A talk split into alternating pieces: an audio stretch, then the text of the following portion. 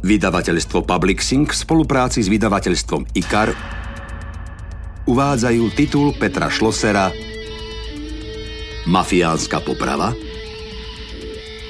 Audioknihu číta Michal Ďuriš. Tak ako v každej rozprávke dobro víťazí nad zlom, postavy, udalosti a miesta deja sú vymyslené, tak aj v tejto knihe dobro víťazí nad zlom, postavy, udalosti a miesta deja sú vymyslené. Alebo... Kapitola 1. Na úzkej ulici pred jedným z rodinných domov v obci Híd na južnom Slovensku zaflekovalo čierne BMWčko. Čau, otec, čo sa pripravuješ na preteky? Prihovoril sa vodičový mladý chalan v mikine s kapucňou na hlave, keď si sadol na miesto spolujazca. Erik, myslíš si, že by som ťa budil ráno o 5, aby si mi išiel robiť navigátora? Odpovedal vodič, pričom auto prudko akcelerovalo a letelo úzkými uličkami. Svetlomety rozrážali tmu a auto o necelú minútu vyletelo na hlavnú cestu vedúcu do okresného mesta. Tak povedz konečne, čo sa stalo? Dobiedzal syn. Aj v matnom svetle šíriacom sa z prístrojovej dosky auta si Erik všimol na otcovej tvári zachmúrený výraz. Nejaká svinia nám podpálila kamióny. Povedal bez toho, aby pozrel na syna. Pred chvíľou mi volali policajti. Erik vedel, čo to znamená, ale aj tak sa spýtal. Čo chceš teraz robiť? Teraz?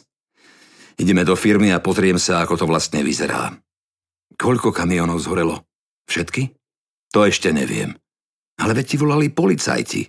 Ti nepovedali? To mi volal policajt zo 158. A ten nevedel. Hneď som na seba hodil šaty a volal som ti. Mhm. Podozrievaš niekoho? Spýtal sa syn, aj keď poznal otcovú odpoveď. Erik, to je zbytočná otázka. Bratia Dyňovci týmto vykopali vojnovú sekeru a za to mi zaplatia. Kruto zaplatia. Erik vedel, čo má otec na mysli. Často to doma opakoval. A vedel, že je toho schopný. Firma Imricha Takáča bola na okraji mesta. Už zďaleka bolo vidieť blikanie červených a modrých majákov z policajných a hasičských aut. BMWčko odparkovalo v objekte hneď za bránou a otec so synom sa vybrali smerom k dohárajúcim zvyškom kamiónov. Hneď k ním pristúpil mladý nadstrážmajster v uniforme. Čo chcete, tu nie je čo obzerať, sadnite do auta a hneď odíďte. Ja som Imrich Takáč, som majiteľ, snažil sa predstaviť.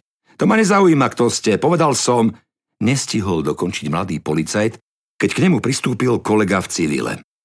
Dobré ráno, pán Takáč. Ospravedlňte kolegu. Nevedel, že ste majiteľom tohto objektu.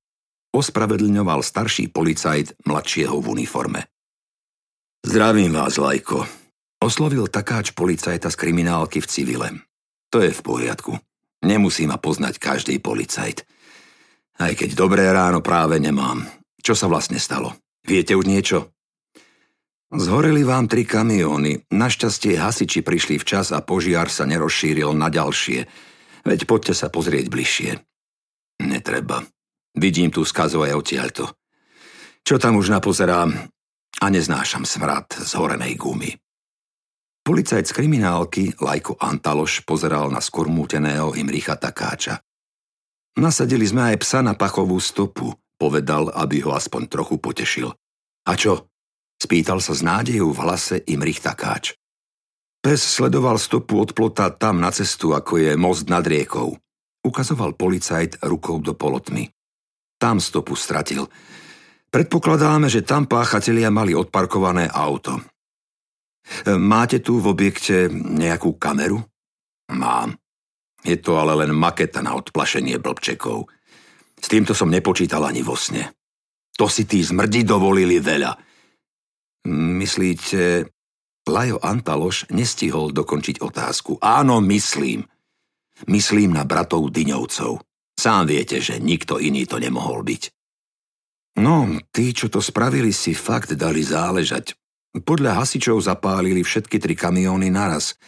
Ešte to nie je isté, ale javí sa to tak, že poliali nejakou horľavinou kolesá. Niečo šupli aj na motorovú časť. Podľa čoho tak usudzujete? Niekoľko ľudí volalo na 158, že vybuchujú nejaké autá. To však strieľali pneumatiky na kamionoch. Aj keď hasiči tu boli pomerne rýchlo, pneumatiky zhoreli všetky. Veď mne je to jedno, akým spôsobom kamióny zapálili. Sú nepoužiteľné. Teraz som tu asi zbytočný. Zlostne pozeral na celú skazu. Nikto vás nevyháňa, môžete tu počkať na vyšetrovateľa, alebo si chodte domov zobrať doklady od kamionov, skúste odhadnúť spôsobenú škodu a o nejaké dve hodiny môžete prísť k nám na okresné policajné riaditeľstvo na výsluch. Dobre, prídem. Poderik, ideme sa pripraviť na vojnu. Pán Takáč, zastavil ho Lajo Antaloš. Nehrajte sa na zora pomstiteľa. Môžete bojovať len právnymi krokmi. To nemyslíte vážne. Právnymi krokmi? V tomto štáte, kde si právom každý vytiera prdel? Chápem vás, ale prepáčte, Lajko, ale nechápete. Toto je útok na môj majetok. Po ňom príde útok na moju rodinu. Musím to zastaviť. Nespravte chybu, pán Takáč. Nechajte to na políciu. Vy môžete maximálne podať trestné oznámenie a v rámci neho uviezť, že máte podozrenie na konkrétnu osobu. Imrich Takáč sa do ňoho zabodol pohľadom. Veď presne tak som to myslel, ako mi odporúčate. Podám trestné oznámenie a spoľahnem sa na políciu. Dovidenia. Kývol rukou na syna, otočil sa a spoločne išli k autu. Lajo Antaloš len nesúhlasne pokýval hlavou, lebo kto poznal Imricha Takáča, vedel, že spraví po svojom. Otec a syn Takáčovci sadli do auta. Na moste nad riekou auto zastalo. Takáč otvoril dvere a venoval posledný pohľad torzám nedávnych obrov ciest na veľkých kolesách. Už chcel odísť, keď spozoroval cudziu ruku chytajúcu dvere. Zacítil nebezpečenstvo a uvedomil si, že nemá so sebou zbraň. Pán takáč, prekvapil ho hlas patriaci k ruke. Otočil hlavu smerom k hlasu a zbadal muža odevom pripomínajúceho vodníka. To si ty, otrava, povedal z úľavou. Ja, pán takáč, kto by tu v túto rannú hodinu strašil? Videl som, ako ste prišli na aute. Tak som opustil moju luxusnú spálňu, obývačku a kuchyňu v jednom a prišiel vás pozdraviť. Hovoril chlap, ukazujúc pod most, kde bol jeho bezdomovecký príbytok.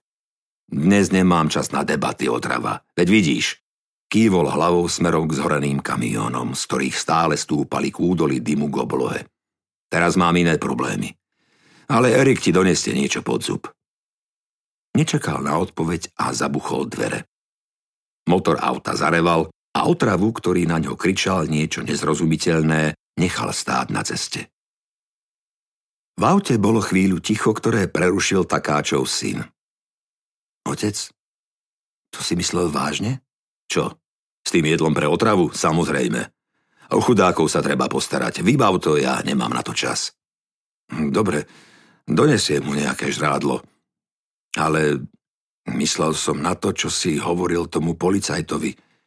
O tom zastavení útoku. Erik, aj keď som možno niekedy prísny, mám všetkých rád, teda okrem Juditinho frajera. Zatietil prachy a tak sa jej nasáčkoval do postele. Je to vypočítavý chuj, ktorý si nevie zarobiť ani na slanú vodu. Ale svoju rodinu dokážem ochrániť. Čo chceš teda robiť? Ideš sa hrať na kauboja?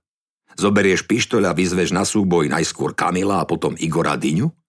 To nechaj na mňa. Ty sa do toho nestaraj. Teraz ideme domov, dáme si raňajky a vezmem doklady od kamionov a idem k policajtom. Ty si zober druhé auto a zbehneš mi spraviť nejaký nákup. Kúpiš 20 litrov benzínu do karistra a dve igelitové vrecia. Najväčšie, aké zoženieš. V obchode s horolezeckými potrebami také lano asi centimetr hrubé. Jeho hrúbku ukazoval synovi pomocou prstov. 5 metrov kúpiš, alebo radšej 10. Dohodnuté?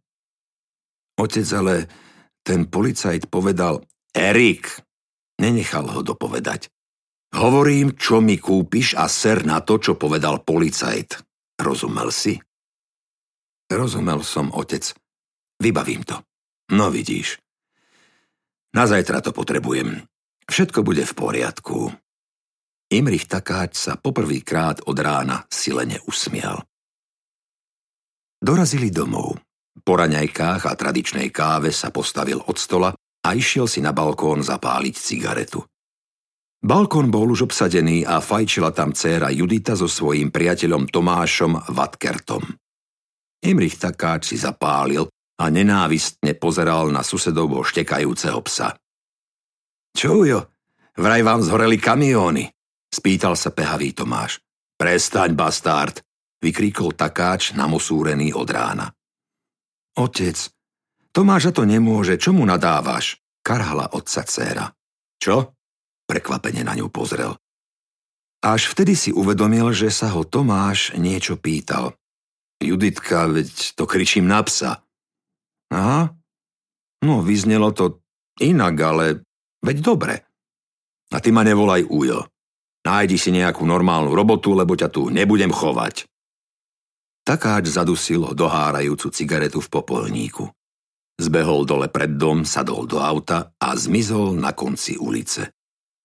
To už nevidel ruku mieriaceho Tomáša, ako keby strieľal s pištoľou na odchádzajúce auto a vydával tlmené zvuky. Prásk, prásk. Tomáš šibeti. Keby ťa otec videl, tak ťa zabije. Neboj sa, nezabije.